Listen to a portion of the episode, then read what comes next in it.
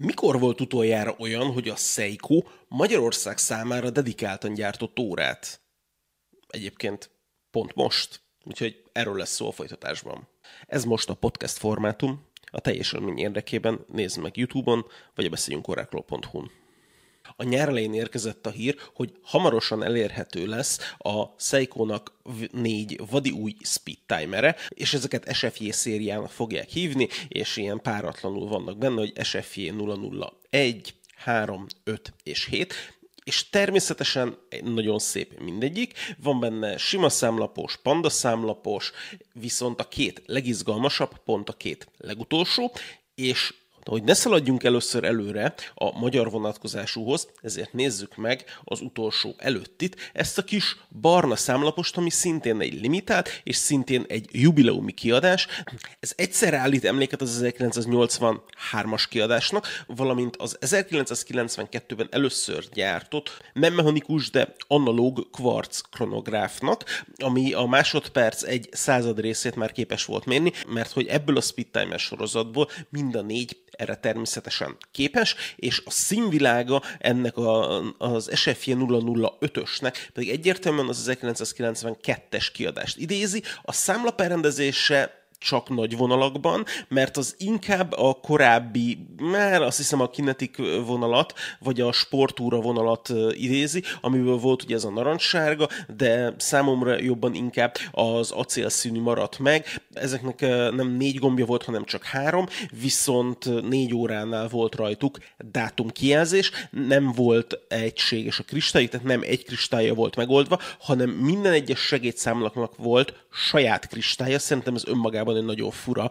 megoldást eredményez, viszont nagyon jól néztek ki. Ettől meg volt a maguk bája, és most ezt a régi bájt igyekeztek az új speed timereknek a szerkezetével összehozni, és így egy ilyen kis műszerfalórás hangulatú dolgokt sikerült összeállítani, és úgy gondolom, hogy mostanában azért ritkán látni azt, hogy a funkcionalitást szolgálja a design, és nem az van, hogy a designnak kell alávetni magát a működést. És pont ezért van az, hogy minden egyes segédszámla honlapnak dolga van, nem került magára az órára másodperc kijelzés, ami elsőre talán meghökkentő lehet, de nyilván a, a, a század másodperc kijelzés mondjuk minket sokkal jobban érdekel, főleg amikor ugye a, aktív a kronográf és ugye stopper módban használjuk, a másrészt pedig nincs rajta dátum kijelzés, ez, erre funkcionálisan lehetne fanyalogni, hogy á, de akkor mit ér egy óra a dátum nélkül, fe, fe, fe. Viszont én nagyon-nagyon szeretem azt, amikor egy óra szimmetrikus, és tudjátok, hogy mennyiszer szoktam azt mondani, hogy nem tetszik egy négy óránál lévő korona, nem tetszik a két óránál lévő korona, nem tetszik a tíz óránál lévő korona. Na most ezeket mind megkaptam ezen az órán, viszont teljesen jól néznek ki, de azt még szokni kell, hogy van rajta három teljesen egyformán kinéző gomb, amik természetesen a kronográfot szolgálják, és van rajtuk egy korona, így elrejtve a három gomb közé, ő pedig ugye barázdált, és nem ilyen kalapács jellegű nyomóval ellátott, és itt is megjelenik az, hogy a funkcionalitás a design szolgálja, és nem csak a számlapon. De térjünk vissza a számlapra, mert nekem egyébként nagyon tetszik, és ez most mind a kettőre igaz nagyjából. Az SFJ 005-ösnél nekem nagyon szimpatikus volt az, hogy az egyébként annak ellenére, hogy retro volt, ezzel a facsíkozás-szerű élményt hozó számlappal, nem is tudom, hogy azokat a részeket lehet-e számlapnak nevezni, mert valójában nem számlap, mert ott nincs számlap, de a segédszámlapok körül van, de amúgy meg a segédszámlapok körül ott nem mutat már semmit, tehát hogy így nem tudom, hívjuk most számlapnak, és szerintem ne bonyolítsuk vele. Viszont a mutatói szerintem tök jó, hogy nem kapták, hogy nem ilyen egyszerűek, mint mondjuk a 007-esen, milyen James Bondos, hanem narancssárgás, piros a színekben játszik, és ezzel a barnával és a feketével együtt ilyen tök retro hatást kelt. Viszont a 007-es, ami rajtam van, az inkább az elegancia felé mutat, legyen ez bármennyire is szürreális, egy négy gombbal ellátott órán, de azért a feketét és az aranyat egy letisztult tokformában, minimalista, mintázott számlappal valamerre ebbe az irányba kell mutatni, valamerre ebbe az irányba kell, hogy mutasson, arany, aranyberakásokkal egyébként a segédszámlapokon, a segédszámlapok körül egészen pontosan, és magukon egyébként a mutatókon is. Szerintem ez önmagában szem egy gyönyörködtető. Úgy gondolom, hogy azért ez oda lett rakva. Ez a kiadás ugye méltó ahhoz, hogy valaki feltehesse a polcra, vagy betehesse a gyűjteményébe. És ez nem csak olyan, hogy fogtak egy órát, levették a polcról, ráírtak valamit, és azt mondták, hogy na, akkor itt most szabad emlékezni, hanem, hanem csináltak is vele dolgokat, és nézzétek meg, a hátlapján nekem iszonyatosan tetszik egyébként, hogy megjelenik a Citadella. Tehát, hogy és tök jó érzés az, hogy persze vannak mások is, akik csináltak Magyarországgal kapcsolatos órákat, sőt benne vagyok most egy projektben, ami még egyébként nyilvános, ott is az egyik európai óragyártó fog gyártani az egyik magyar márka számára órákat, erről majd első kézből természetesen értesülni fogtok,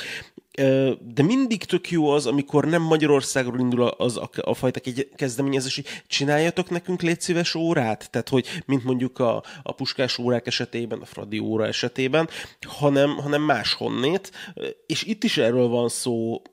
úgy tudom, hogy nem a Seiko Magyarország kért, hogy figyeljetek, nem akartok csinálni ilyen, ilyen hátlapot, hanem a Seiko anyacég, mint a, az atlétikai világbajnokságnak a hivatalos időmérője azért kitalálta, hogy hát figyeljetek már, mi szeretnénk egy ilyet csinálni, és akkor nyilván utána onnét a, a magyar kollégák segítettek, hogy mégiscsak minek kellene a hátlapon lenni, és úgy gondolom, hogy és pont ezért nem mondjuk a parlamentnek van itt a mintázata, mert hogyha valaki, aki nem jár Magyarországon, és nem tudja mondjuk a jelenlegi jogi szabályozás, hogy a parlamentnek a kontúrját nem lehet csak úgy felhasználni, az lehet, hogy simán rányomtatta volna, aztán utána beleszaladtak volna egy vaskos kis perbe, és nem nagyon szoktuk használni egyébként a szabadságszobornak a mintázatát, pedig ha az ember közlekedik a városban, minden nap általában egyszer valahonnét látja, tehát hogy északról, délről, átsuhan valamelyik hídon, valahol a citadellára rá szoktott az ember pillantani, és gondoljon bármit arról a korszakról, amikor egyébként ezt a szobrot felállították, úgy gondolom, hogy ez egy egészen remek és keveset használt szimbóluma a városnak, úgyhogy ilyen egyébként minden ellenérzés nélkül úgy gondolom, hogy ez egy tök jó dolog, hogy rákerült az órának a hátlapjára. Viszont ha már a hátlap van egy dolog, ami mellett nem mehetünk el szó nélkül, és, és elsőre fel is tűnt, hogy a Seiko felirat mellett hivalkodóan már, már túlságosan nagyban szerepel az, hogy China. És sokan ilyenkor meghőkölnek, és azt mondják, hogy hát, de hogy a, de hogy a Seiko az nem, nem Japán. És hát nyilvánvalóan de, de gyártást nem csak Japánban végeznek természetesen, ahogy a Casio sem csak Japánban végez gyártást. Mit tudom én, már az SKX-eknél is tudtuk, hogy volt a, a, J, a J végződésű, meg a K végződésű, és hogy más országokban készültek, hogy az egyik Japánt jelentett, a másik Malajziát jelentett. Tehát egységesített gyártási rendszerről, egységesített tesztelési rendszerről volt szó, mérhetetlen volt közöttük a különbség, akár minőségben, akár tartóságban, akár bármiben, szabad szemmel sem volt látható, és eszközökkel sem lehetett kimérni a különbséget, tehát igazából teljesen mindegy volt ilyen szempontból, hogy valójában azok az órák hol készültek, csak gondoltam, hogy azért erről, erről ejtsünk már egy pár szót, mert, mert biztos, hogy lesz, aki meg fogja kérdezni. A fekete mm, PVD borításokkal kapcsolatban azért általában fázni szoktam. Ugye a Seiko nem fogalmaz nyilvánosan azzal kapcsolatban, hogy ez most pontosan milyen borítás is, viszont ami nagyon szimpatikus, ezen kívül, hogy maga a kristály ugye zafír lett, ami persze tudom szokott a Seiko zafírt használni, de az én zafirofiliámat az megint megkenegette a dolognak, de vissza egy kicsit a, a tokra. Szóval, hogy nagyon-nagyon menő ez a, ez a teljes fekete borítás, és egy csomó olyan Seiko modell van, ahol jelenik meg teljes feketítés,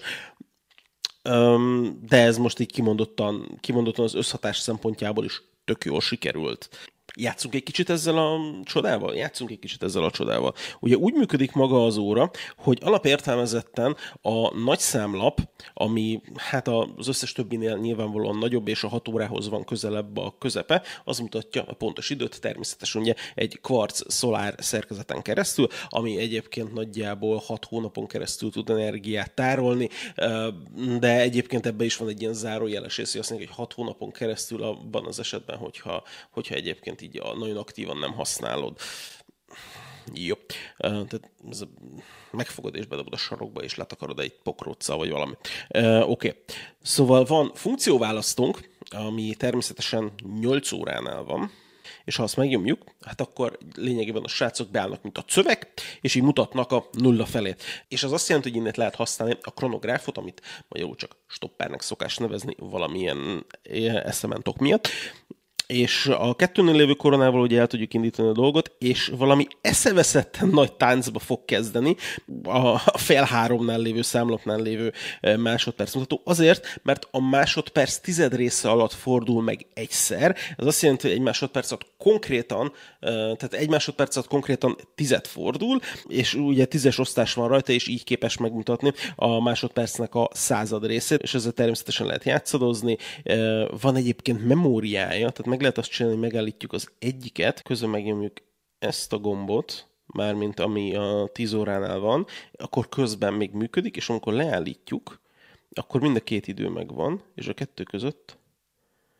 el, elő lehetett hozni a másikat is még egyszer. Szóval, hogy ilyen, ilyen csoda dolgokat tud maga ez a csodálatos kvarc kronográf szerkezet. Szóval a méreteiről ejtettem már szót, de azért a tolómérővel csak neki kell menni. 12,7 mm tényleg a vastagsága, az átmérője valóban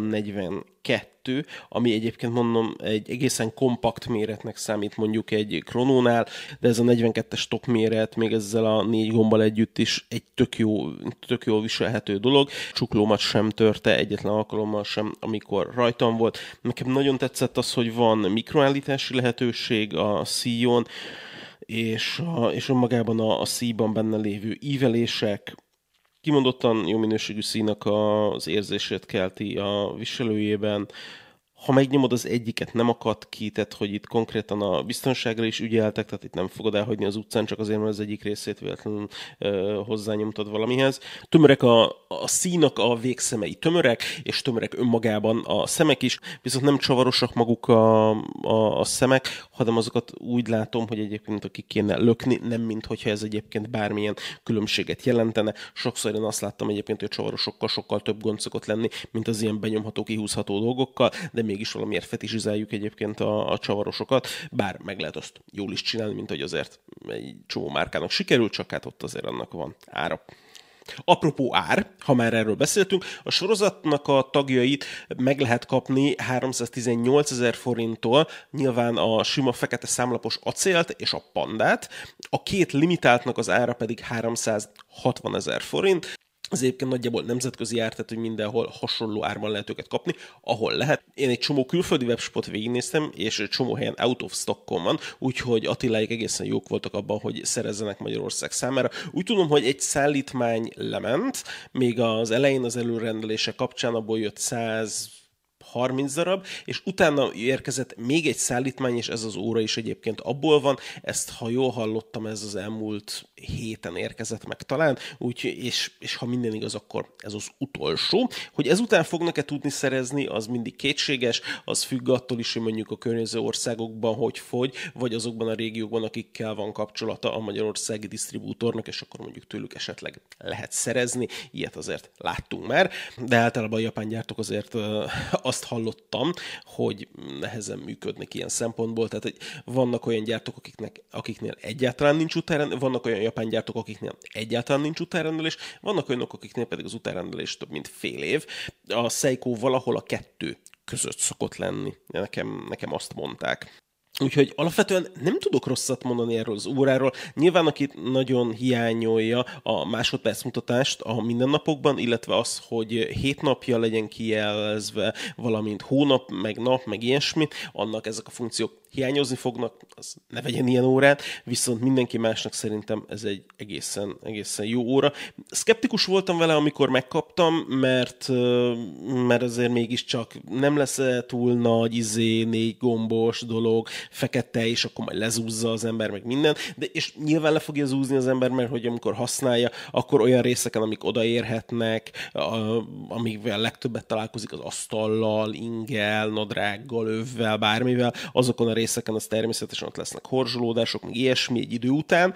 nem az első évben, ha az első évben lesznek ilyenek, akkor az para, akkor ott, ott valami el van rontva, de két-három év után azért, azért ilyenek elő fognak fordulni, egészen biztosan. Ami még egyébként nagyon érdekes, és nekem nagyon szimpatikus volt, a doboza. A doboza is természetesen ugyanebben a hangulatban készült, mint amiben egyébként maga az óra, nagyon-nagyon fekete, egy kis sárgával. Ez, ez, önmagában, ez önmagában szeretem az ilyet, hogy valami, valami nagyon egyszínűt feldobunk, valami nagyon eltérővel, és hát természetesen nekem még a csatorna színekben is ez, ez bevág, úgyhogy én ennek iszonyatosan tudok örülni. Egy nagyon igényesen kivitelezett doboz egyébként, a kongása alapján fa, de hát nyilván nem szedtem szét, hogy megnézem, mi van benne. Nagyon puha benne a, a szivacs, ami, vagy ez a párna nagyon puha benne, ami érkezik, úgyhogy egyébként ez tök jó volt, és,